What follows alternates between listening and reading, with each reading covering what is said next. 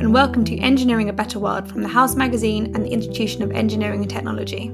I'm Georgina Bailey, Policy Editor of the House Magazine. Can technology deliver a better society?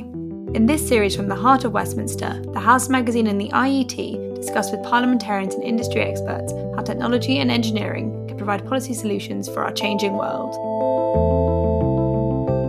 In this episode, we'll explore some of the issues around net zero, including the challenges of wind power. We will be addressing the complications of the government's net zero target, the pathways to achieving net zero, and the role that engineering and other businesses are already playing and can play in the future in getting there.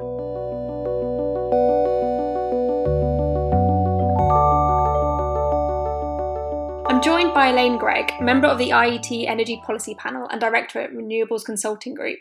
Elaine, what does net zero mean in practice for the engineering and technology sector? I think net zero is a huge opportunity for engineering and technology. We're part of the solution, and historically, maybe we have been seen part of the problem, but now we are part of the solution. And especially for young people coming into the world, being able to do something positive to support the planet, engineering and technology is a great outlet for people's enthusiasm. The IET in particular is looking at whole energy systems. Whilst we focus very much on electricity or transport or heat, what we're seeing now a lot more with net zero is the crossover between those. So, take the transport sector, for example, to electrify vehicles, you're shifting that energy need from direct petroleum into electricity, which then increases the electricity need there's a huge trade off between the different technologies. And what the IET panel is seeking to do is make sure that everyone is aware of all those interconnections, those interdependencies, and how the whole system together can become net zero. And we don't end up accidentally focusing on one part to the detriment of another part and shooting ourselves in the foot.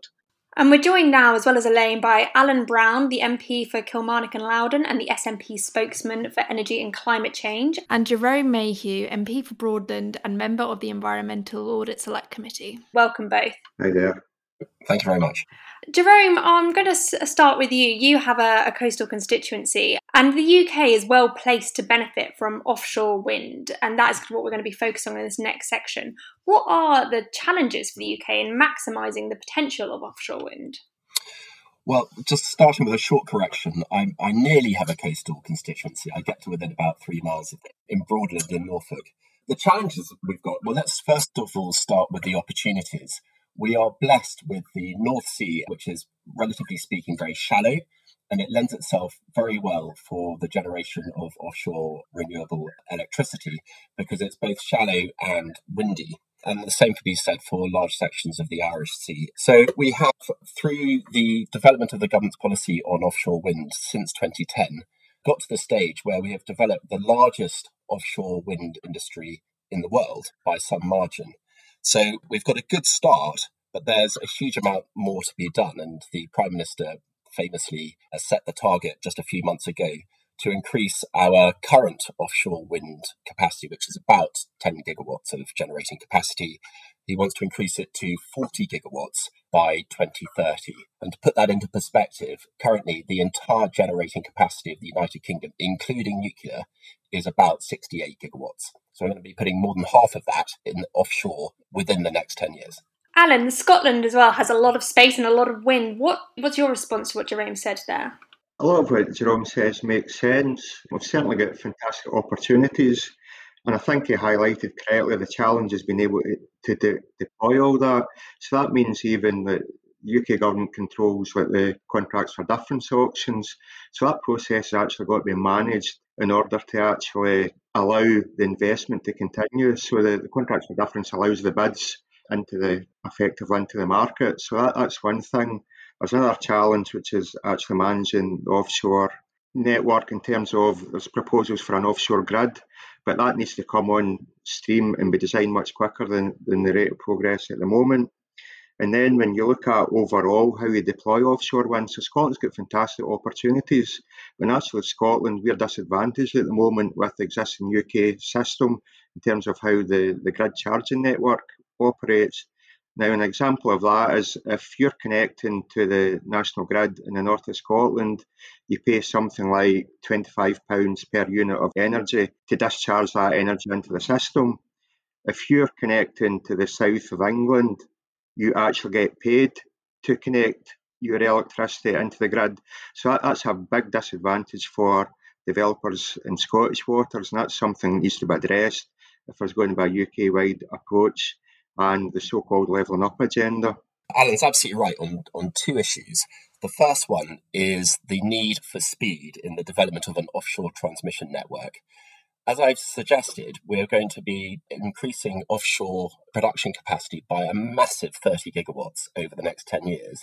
And yet, under the current plans of the government, the offshore transmission network, which the government and the industry both accept is the right way to go, that is only going to come on on stream from 2030 onwards. So it's a classic example of the cart before the horse. So we must accelerate the rollout of the offshore transmission network so we can get rid of point to point connection, which is the current regulatory framework, and move to a much more sensible method of connection.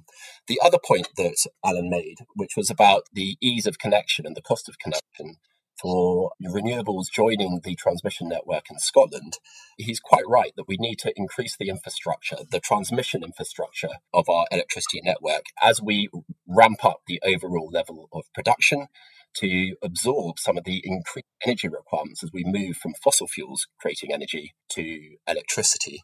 And that's why National Grid ESO have already got plans for the long distance seabed high voltage direct current connectors, that's HVDC connectors from Scotland down to England. Elaine, you've worked in wind for 27 years now. Could you firstly kind of maybe explain a little bit about how it actually works and also then address some of these issues around the challenges and opportunities that we face and the size of investment needed to scale up to deliver what Jerome and Alan have been talking about? Yeah, sure. I think before we start talking about the, the growth, I think it's important to appreciate where we currently are. Looking at power production today, at this minute, the demand for the country is just under 34 gigawatts. Renewables is providing 17 of those, and wind, albeit on and offshore, is 11 gigawatts. And that is the largest provider of electricity to the country at this moment. So we have come a huge long way, and we are now actually, as a wind sector, fairly leading and dominant in, in terms of electricity production. But we have got a huge way to go. And this is where the whole energy system piece comes in, because the rest of the energy is currently provided by biomass and solar and interconnectors. But the second largest is gas at 7 gigawatts. Most of the gas goes to domestic heating, but the second largest on electricity is gas. So that's not actually a huge step for us to displace that gas using wind. We need to keep the grid stable. That's a technical issue. We can deal with that. But to, for today, to displace that gas with wind is not a huge step. But the big step is then changing domestic heating to electric, changing transport to electric, changing everything else that we have to electric. And the future predictions, the scenarios that National Grids work with, is talking about a much bigger electrical supply than we have today. And that is to come from renewables. And this is where the big targets come in. The secondary side of that is actually do we export? And we are connected to the continent. The electricity is needed where people are. So that's why it currently costs so much to connect it in the north of Scotland because it's not very populated the population centres are in the south, and that's where the power is needed. And it costs money to transport that power. And the uh, historical arrangement has been such that the people who locate remote from the load centres are the ones that pay for that because you can move the fuel. So if you're shipping coal or piping gas, you can move the fuel. With wind, we can't move the fuel. So we maybe have to think about it a little bit differently and say, actually electricity can be generated in one location. We need to make the best of that resource and as an, an industry move that to where it's needed in a better way. That needn't necessarily be transmission lines. You know, my colleagues at the moment are talking about ammonia rather than hydrogen. There are other other ways to transport energy, but we need to focus on what we're using our precious resource for because we have a huge amount of resource in the North Sea But it's not just there for wind. There's oil and gas users, there's shipping users, there's fishing, there's environmental protection, and it is a scarce resource. And we have to make the best use of that resource, both for capturing the energy and then transporting it to shore and to the load centres wherever they may be. Could I come back in just another challenge and opportunity in terms of deployment of offshore wind? And that's actually making sure we get proper jobs out the investment as well. So there is an existing target of 60% UK content to be in the, the contracts that are awarded. And I remain unconvinced that that's getting achieved at the moment. So in Scotland, we've seen the BIFAB fabrication yards go administration. CS Wind in Campbeltown, which can do turbines, is effectively mothballed. There's a, a yard in Teesside mothballed at the moment. So a lot more needs to be done to ensure that there's actually indigenous industry created and supported there's a continuous pipeline and supply chain developed within the UK so that we actually get a proper green recovery we get the benefit of this utilising this cheaper electricity generation resource as well. Absolutely. And the scaling up really does help with that because it gives the manufacturers confidence in the supply chain and then they can then invest and they can bring down costs. And we've seen that in Siemens factory on Humberside just recently that they've proposed to expand that factory with a lot more jobs because of the awards in round four all on that eastern coast. So if we have the capacity, the supply chain can then come in behind that and invest locally. And I do know that some of the fabricators in Scotland have struggled. They're simply up against competition that they can't manage to compete with on a price basis if we have volume, maybe they can start to compete. I think that that's right. We're often described as having a world leading offshore wind industry in this country. And I disagree. I think we're world leading at buying it. We're not world leading at producing it. And you only have to look at the five biggest offshore wind projects going on at the moment. And every single one of them is dominated by Scandinavian or German organizations like Ørsted and Vattenfall. So Alan is absolutely right. We need to give clear market signals that there is a long term investable opportunity here. And that's why I think the, the Prime Minister's call it bold, call it ambitious announcement of the goal to get 40 gigawatts of offshore wind in the next 10 years is a very, very clear market signal that we're going hell for leather on this. And it's for that reason, I suspect, that the big oil majors like BP have come into the round four leasing in the last few weeks and bid themselves into this market. I'm hopeful that with the domestic oil majors getting heavily involved now, that we're going to have the, the oomph behind the domestic industry to build up a supply chain, as Alan suggested. Now we'll be hearing from Andrew Griffith, the UK's net zero business champion. I'm joined now by Andrew Griffith, the Conservative MP for Arundel and South Downs and the UK's net zero business champion. Welcome, Andrew. Oh, thank you for having me. So, can we just start by what exactly does it mean to be the UK's net zero business champion? Well, in this year of climate action, which obviously extends through the G7 but culminates in the COP26 in November, there's a huge amount that business can do. I'm particularly focused in the UK, where businesses are already leading on taking action, but trying to use that momentum to work with businesses to support the Prime Minister's objectives, those of the COP President, and to ultimately make sure that business makes a really big contribution to climate action at this important time. So, how much of the solution do you think to the UK's net zero challenge is going to come from business compared to, for example, individual consumers and households? Well, I think business is at the heart. I mean, if you think about the economy, it is made up of consumers, but the bulk of that is the economic activity of businesses, big and small. So every business has a role to play. And business is this huge force for problem solving good in society, whether it's creating a new vaccine, putting food on our table, or taking action on climate. Business is absolutely at the heart of that. And there are a lot of opportunities that stem from that for businesses as well. The, the businesses that take action now will be the most sustainable for the future. They'll attract more investors, more consumers, and they're liberating, you know, just wonderful technology that I see every day that is helping us undertake the really big, epic scale challenge of decarbonizing our whole economy. So, business is absolutely at the heart of this. And you obviously have quite an extensive background in business before coming into Parliament. Now, how are you using that to inform this role? Well, I'm spending my time with businesses, as I say, big and small. If it's a very large business, speaking to the chairman, the board, explain to them the importance of signing up to initiatives like Race to Zero. That's a big kite mark that shows that businesses are taking their responsibilities seriously, are setting science based targets compatible with the one and a half degrees that we need to see. So I'm able to talk to them in a language that they understand and to impress upon them the business benefits of taking action, but also working with their supply chain right down to the very smallest businesses. And there, my experience as a member of parliament uh, out on high streets up and down my part of the world, and knowing how other members of parliament do the same, will help us mobilize the tale of, of small businesses, which, when you add it all up, is also a really big, significant footprint in terms of the climate. So, big and small, there are lots of things that businesses can do. What they often need, because everyone in business is time limited, are simple, actionable ways yeah. uh, that they can take action.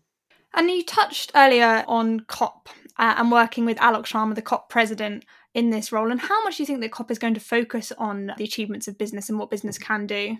Well, I think a great deal. I mean, the um, COP president has got his own business leaders roundtable globally. We've got some UK businesses as part of that. And the process is really the 34 or so weeks that we've got from when we speak now, Georgina, to the run up to COP. So, locally and globally, businesses can pledge, they can take action, they can start the, the hard yards of decarbonising their businesses. And that both sets an example to global leaders, but also gives global leaders the confidence to set their own ambitious country level targets, knowing that that's underpinned by the action of the businesses that they represent as well. And how do we ensure that when obviously talking about climate change is such a popular conversation and it's something that consumers are increasingly looking out for that businesses aren't just greenwashing and saying they're doing things sustainably maybe with some kind of window displays about what their green credentials are where actually they are still investing in quite heavily polluting uh, practices. How do we ensure that businesses aren't just talking the talk but they are also walking the walk when it comes to net zero? I think a couple of things, but but first of all, I mean the businesses that I see every day, and these are large swathes of the business community, are taking real action at a big and, and small le- level. Science based targets provides a rigor around the actions that business takes. So it can't just be words, it has to be followed through with actions. And secondly, data and reporting, dull though that sometimes sounds, is absolutely at the heart of this so that people can track progress. There's a degree of transparency to see that the journey's actually been followed. And of course, that provides a feedback loop. And typically, what we find is a business will make a target or an ambition and set itself. And once it's mobilized some of the brilliant, sometimes engineering skills, Georgina, once it's mobilized those, it often comes back and is able to set itself an even more ambitious target. We've seen that, for example, with Vodafone in the UK, that was one of the earliest to sign up to net zero, to set itself targets and it's now it's now shortened the period before it, it can make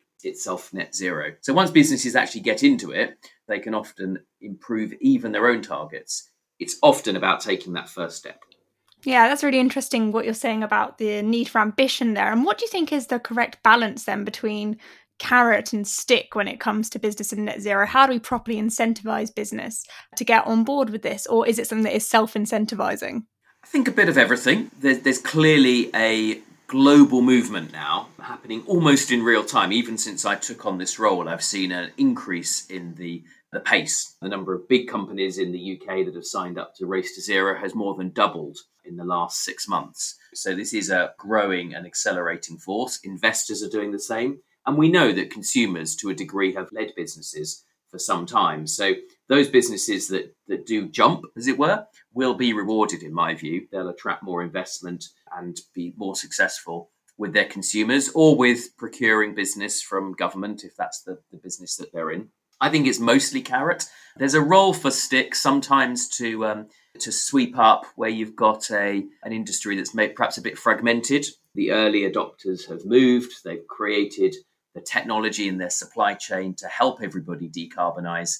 Uh, but there's a tail, and government action, as well as sometimes government money, can be really helpful in that respect. I mean, one example we're, we're all familiar with now is automotive, where the technology has got to a stage where it is appropriate to set an end date to sort of sweep up at the back of the peloton and say, if you haven't got on board by uh, 2030 or 2035, then really you, you have to at that point. But it's mostly carrot, and I do want to emphasize the really positive conversations that I'm having with businesses all the time. So you took on this role in November, is that correct? Yes, I did, yeah. And you said you've seen an increase in people jumping since then. And obviously, the other big thing that's been going on since then, it's COVID. Do you think that COVID has changed the way that we talk about green business and green recovery in this country? Yeah, I think it's. I mean, it's a terrible thing to say that there's a sort of silver lining to something that's that's robbed so many people of loved ones and sometimes livelihoods. But I do think it's both given people the confidence to make changes. Many businesses have had to make really big, profound changes to their business model in the space of weeks or months that would previously have taken years, and also a slight awareness, greater awareness of the environment in which business operates. So I think, you know, whilst it's been challenging in many respects, there will be this sense of, you know, coming back, but coming back a bit more greener and using the opportunity to, to reinvent things a bit, which will definitely be positive. That, of course, has culminated in the growing awareness of this, this whole issue about climate action. So people are ready now to embrace that. And in so many areas, the technology is, is ready to help them. People are bringing forward industrial scale pilots of carbon capture and storage, uh, in aviation, sustainable aviation fuel, even hydrogen powered flight. There's lots of green mobility solutions out there. So, in the space that we've been looking at this, science, technology, engineers are coming up with the solutions. So, they're now ready to be adopted. And what is your role in encouraging or linking business to take up these new solutions? I'm a bridge, I hope, to some of the brilliant work that government departments are doing. There's a lot of money and investment going out there to communicate policies. Again, we've we've seen a, a real rash of policies in this space, from the Prime Minister's Green Ten Point Plan for an industrial green industrial revolution to the radical and forward looking uh, energy white paper to some particular measures in the budget and a lot of investment that's going in. So, so hopefully, I can help people navigate that. There is good work going on across all of government. And again, sometimes that can just be a lot for businesses to take in. They're running the day job. Yeah. Um, and it's not always easy to, to stay up to speed with that this is obviously, as we're seeing with COP and the G7 you already touched on, it's a global challenge. This isn't just something that the UK is facing. But how well equipped are we as a country to to hit net zero? I think we are fantastically well equipped in most respects. We've got a great science base, a strong pedigree of industrial engineering that will turn that science and research into practical solutions. And we've got great green capital in things like the City of London and professional services. So I think you know the basic raw material for us to make this change is really really good. That doesn't mean there's not work to do. Some of that works in flight. If you look at the expansion of offshore wind, for example, that's going on right now. But we've also got to look at things that, like the skills agenda, that I know the IET have been uh, talking about. And that will, if we don't get that right, that will be one of the impediments to making this work. There are going to be hundreds of thousands of new jobs in this space. And to fulfill those jobs and, and to do so and get the benefits for the UK, uh, we do need to make sure that we're producing the pipeline of people coming through. That's why things like the Green Jobs Task Force uh, is really important so that we can make sure that we're actually creating those jobs. And then downstream of that, things like apprenticeships, skills boot camps, traineeships, T levels and the National Skills Fund. So we need to get all of that right, but I do think we have all the basic ingredients to do really, really well in this space. Do you think that the budget last week provided the appropriate support to help the UK harness those opportunities that you've spoken about? Yes, I do. I think there's a lot before the budget already investment that was already committed and protected in the uh, comprehensive spending review. Uh, there were some additional measures, things like the National Infrastructure Bank, the transition to a new low carbon infrastructure, I think will be at the heart of a lot of those. You're seeing some of the levelling up money is being used to create new hubs uh, around low carbon industries. And the big opportunity potentially is the super deduction, uh, which will allow, right in the period where most businesses are engaging in looking at retooling their businesses, it'll give them the ability to take advantage of that super deduction and get more than 100% of their tax credit relief on that. So I think there's lots there in, in, in, the budget, but there was also a lot there before, to be clear, in the 10 point plan and in the energy yeah. white paper that's going to set out the demand curves for many of these future industries for decades to come. So you spoke there about decades. We are looking, this is a long term project. It is not something that could be achieved in one electoral cycle. But 2050 is, is quite a long way away, and there are a lot of people that are calling for us to hit net zero a lot sooner. When do you think we will hit the net zero target in the UK? Do you think it could be sooner than 2050?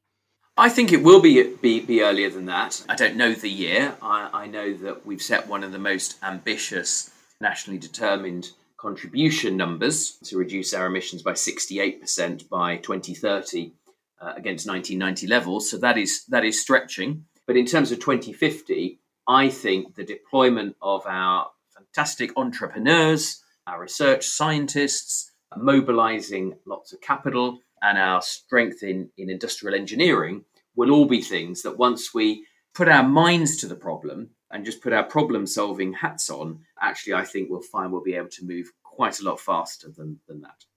And finally, is there any additional policies that you'd like to see to support business in their move to net zero? I think, actually think there's a lot out there already. So I'd like to see those made you know, very accessible to businesses, but there are a great number of initiatives, uh, many of them led by the Department for Business, Energy and Industrial Strategy, but I'd also really like to see every business feel that they can get involved. And we'll be launching a small business mass participation campaign in the coming months, which will mean that every business, the largest to the smallest, can be sitting there looking at the simple actions that they can take. So whether that's that's government support or whether it's simply government using its power to provide simplicity and cut through communications, there's a great deal that, that we, we can do and that I'm going to spend my time, Georgina, focused on over the coming months. Thanks so much, Andrew.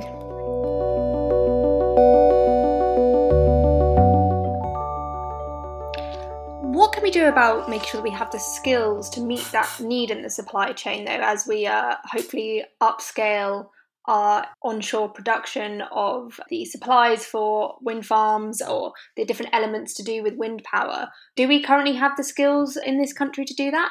The answer is yes, we do. We have a number of the skills, mainly from the offshore oil and gas industry. So they have uh, great expertise of the waters. They have great expertise in the management of offshore installations and their maintenance which is again going to be a large and increasing issue as your wind farms mature. But there are sectors, technical sectors, where the technology advances have been developed in Denmark primarily in Germany, and we've got to play catch up there. And that's where we need some the long term signals, long term market signals to say this is going to be a big market and a growing market, and it's worth the big businesses like the oil majors getting in and playing catch up because they've been caught on the hop, frankly, over the last 10 years by the development and the success of our offshore wind industry off the backs of Scandinavian business. As a free marketeer, my view is that as the market develops, then that's going to bring in its own training. And it's going to start off with the oil majors, but that will spread out as the supply chain develops through the country. I would like to say I, I, agreed with everything Jeremy said there until the very end when he threw in the free marketeer thing. Because if you think earlier on, you said that we're a world leader in buying offshore wind rather than having the industry round about it. If we just continue in absolute free market principles, which is cheapest cost wins, then we're not going to develop that supply chain. And I actually think the contracts for difference auctions, and I've called for this for a few years now, is that there should be changes to the procurement rules to actually incentivise the use of UK supply chains. So it, it could be local content stipulations, it could be incentives around creation of jobs and apprentices.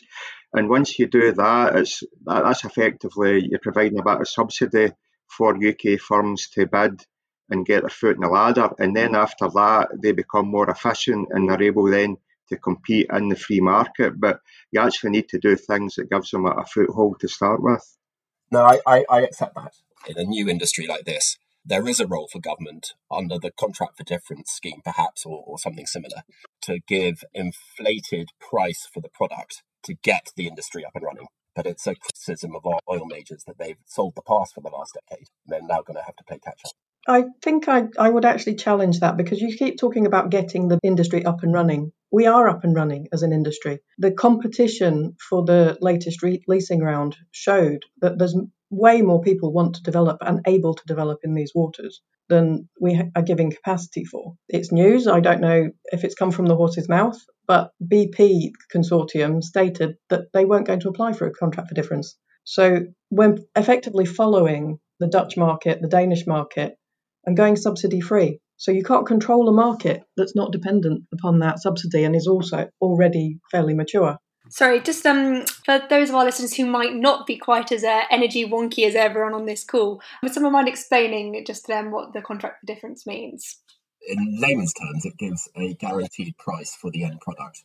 So it allows you to invest with confidence, perhaps an increased amount of capital than you would otherwise feel confident if you had a, a variable price for your product at the end of it. So you get a contract for difference which guarantees a, a certain price per watt of energy produced. Basically, it's a, a 15 year contract where you're guaranteed that minimum price for energy. So investors can invest the capital knowing what the return's going to be in terms of electricity generation that 15 year concession period. Great, thank you. And Elaine, just coming back to you on that point about the maturity of the wind market. If the market is already mature, then what support does it need from the government to develop further? What developers need is largely clarity and the ability to develop that portfolio and to build out in a coherent, networked way. We're very much still project by project, and the seabed is a scarce resource, but even scarcer is the number of landing points of cables to shore. And we're in danger of shooting ourselves in the foot for five, ten years' time by just continuing on the path we are now, developing project by project, turning down half a project, forcing it to use up its shore landing capacity. Then in five years' time, it gets the other half and has to use some more shore landing capacity that there isn't. What developers need is they have to develop projects, they have to finance those projects, but they have to also see that pipeline and be able to plan for the longer term and know where National Grid is going, know where other developers are going. Every project that we develop offshore goes through an HRA, a habitat regulations assessment. And that's actually being a bit of a squeeze on the industry at the moment because of the cautious nature of taking it step by step. Developers would happily go a lot quicker, but being a responsible developer, you have a, a, certain speed that you have to slow down to to make sure that everything's okay before you actually go and build. And it's just making sure that we can get through all those hurdles in a good enough time frame that meets the targets.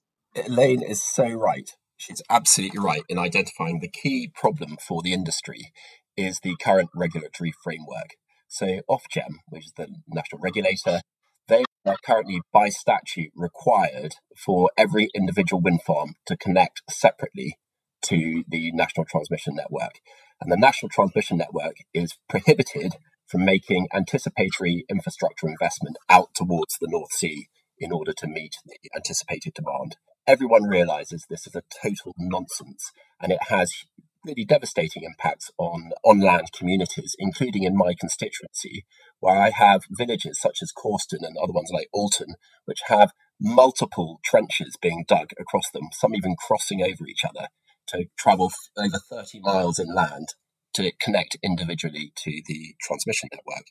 It's an absolute priority for the government to introduce an energy bill to change the regulatory framework that Ofgem is uh, required currently to work under to get the anticipatory infrastructure out into the North Sea with an offshore transmission network as a matter of national priority if we're going to be serious about hitting not just the 40 gigawatts by 2030, because that's only the start, as we all know. We've got to get this out there in order to grow beyond that to facilitate the wind down of internal combustion engines by 2030 onwards. So I am very, very keen and have been lobbying BEIS repeatedly, I'm sorry to say, on for them, about the importance of getting an energy bill uh, through Parliament as a matter of extreme urgency. But I recognise that we've been talking about scarce resources, and time on the, the House of Commons and the House of Lords is also a scarce resource, and it's, it's going to take a number of months. Alan, I was wondering if I could bring you in here on the role of onshore wind and where we see development for that going in the future. Mm. Onshore wind certainly was a big success story in Scotland. Now, again, part of that's to do with the, the purchasing of it and rather than unfortunately man- manufacturing of turbines in Scotland. But it was a great success because Scottish Government embraced the concept of renewable onshore wind. But actually, the for want of a bad pun, the wind was taken out of sails a few years ago, when the Conservative government actually pulled the subsidy for onshore wind, so they weren't allowed actually to bid in CFD auctions, contract for different auctions for a, two of the auction rounds there. So that actually stalled the installation of onshore wind. But even then, Scotland had a target of to generate the equivalent of 100% of our electricity usage from renewable energy by the end of 2020. And we've effectively met that target. So Scotland did embrace renewable technologies where there seemed to be much more widespread opposition down south, which then fed into the politicians actually resisting the, the deployment of onshore wind. But the good news is, after making the case for onshore wind, it is they're going to be allowed to bid in the next round for contracts for difference. Hopefully, we'll see further deployment in Scotland. I think the rationale there was that onshore wind quite naturally produces uh, a huge amount of split opinion in local communities, whether you're in Scotland, England, or Wales, or Northern Ireland what the government has done, communities can bid for onshore facilities in the coming rounds on condition that there is local approval. So it balances the, the desire, and frankly, it's, it's cheaper to create energy from onshore installations than offshore, which is a good thing, but it needs to be done in, with the consent of the local population, and that's the difference. One problem we had there from the Scottish perspective, though, is that Scotland still was happy to see further deployment of onshore wind, but it was a sledgehammer to crack the nut. So Scottish developers couldn't bid into the contracts for difference auctions because the Conservative government had taken that approach. It really did hamper Scotland. I think what we have there is, is a historic example of a reactionary measure that people saw something, they were worried, and the development was stopped. And that has knocked back the onshore wind in Scotland and obviously the rest of the UK. What we've got to be careful of with offshore wind is that we do it in a controlled way with everyone on board and we don't get that kind of I've got a problem, big reaction, stop everything, think about it, then start again, because that will disrupt our targets. We need to be thinking about it in advance and bringing everyone on board with us along the way. Thank you. I mean, I think some of the issues that we've been talking about, so the issues of skills, onshore manufacturing, what role the government should play in the market, the existing infrastructure. They're not just applicable to the wind industry, but our effort more broadly to get to net zero. What is the learning that you think we can take from wind for across the rest of the energy sector? I think one thing you've got to be consistent. What we just spoke about about onshore wind, where suddenly from nowhere subsidy was pulled and you know, onshore wind wasn't allowed to bid the, the contracts for difference. So I think you've got to set a clear pathway. Also think there's a lot of policies still to be developed with the UK government in terms of achieving net zero to get a net zero strategy. So I think a lot of them have to come together. Elaine correctly spoke about the need to decarbonise our heating system. So there's still a heating buildings decarbonisation strategy to come out from the UK government. The Scottish government's consulting in their own one at the moment, but certainly UK government needs to move forward on that. So it's actually having a, a clear vision and putting the policies in place to match that vision. In some some cases, that means also the funding, so there's investor confidence.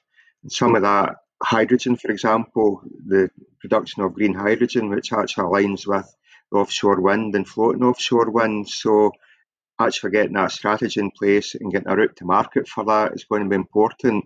And it's getting these mechanisms in place at the right time to allow the research and innovation to go forward, and then the investors to put the money in the products.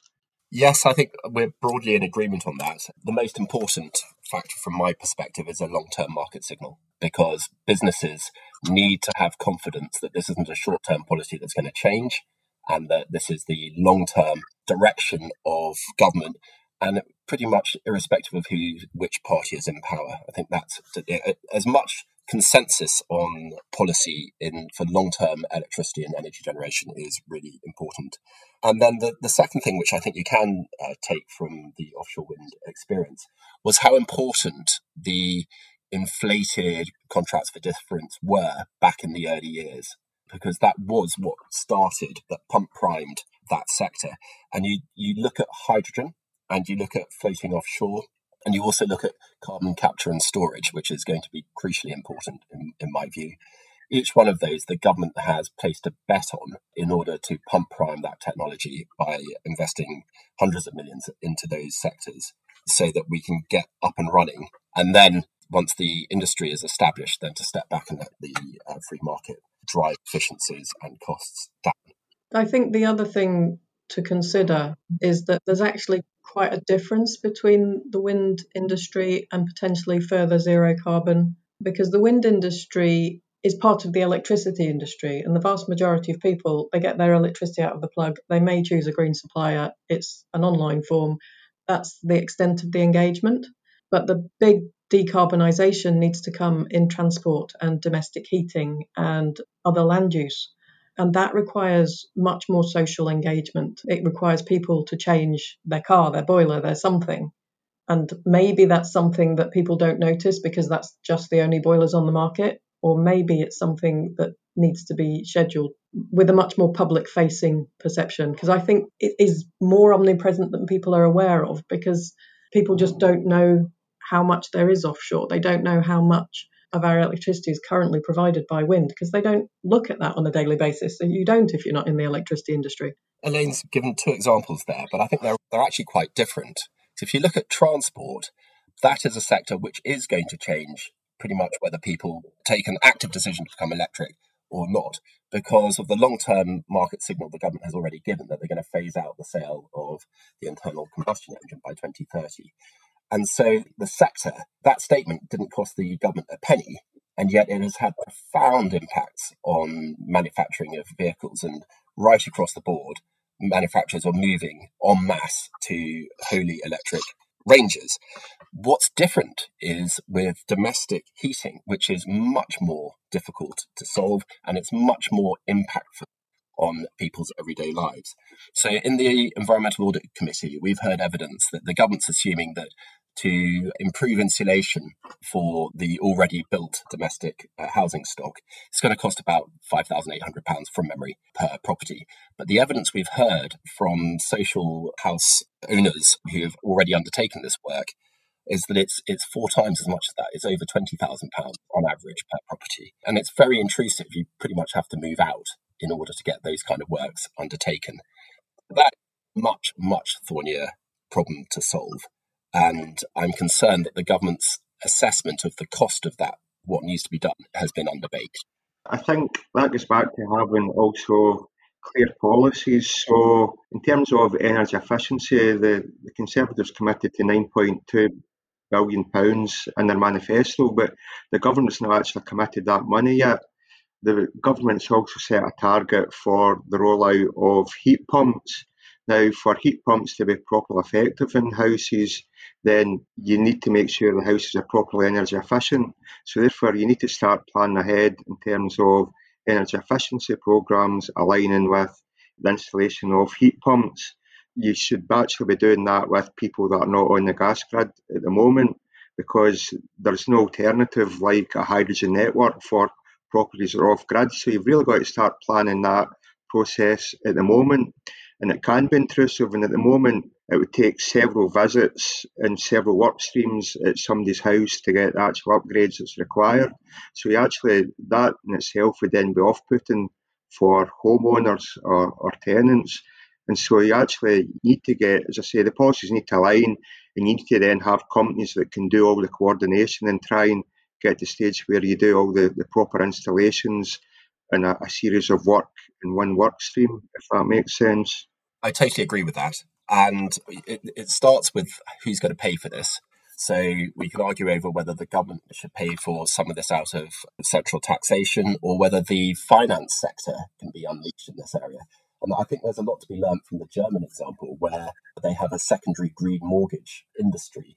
When you get a subsidized second additional mortgage of, let's say, 30,000 euros, which allows you to undertake the energy efficiency enhancements that that building requires as you change ownership. And uh, it has very, very uh, subsidized repayment mechanisms. We've then got to have a workforce which is capable of installing up to 600,000 heat pumps and the associated insulation per year. This is a huge, huge task that is not nearly advanced in, in terms of the solutions that offshore wind is, for example. Finally, I want to come to you, Elaine, in terms of do we have any engineering and technology solutions that are in the pipeline that we might expect to come on stream soon that will boost uh, our national effort to get to net zero?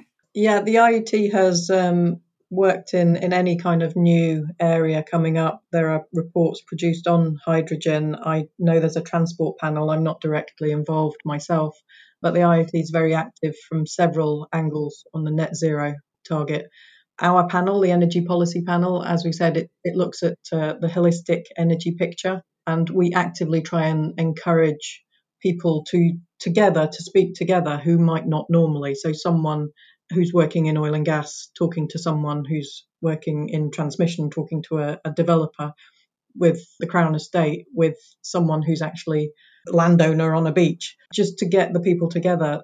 Because if you understand each other's problems, you come to a joint solution. Um, and we try and actively help people not working in silos. And that goes across our panels as well. So the energy panel, we would work with the, the transport panel on joint projects.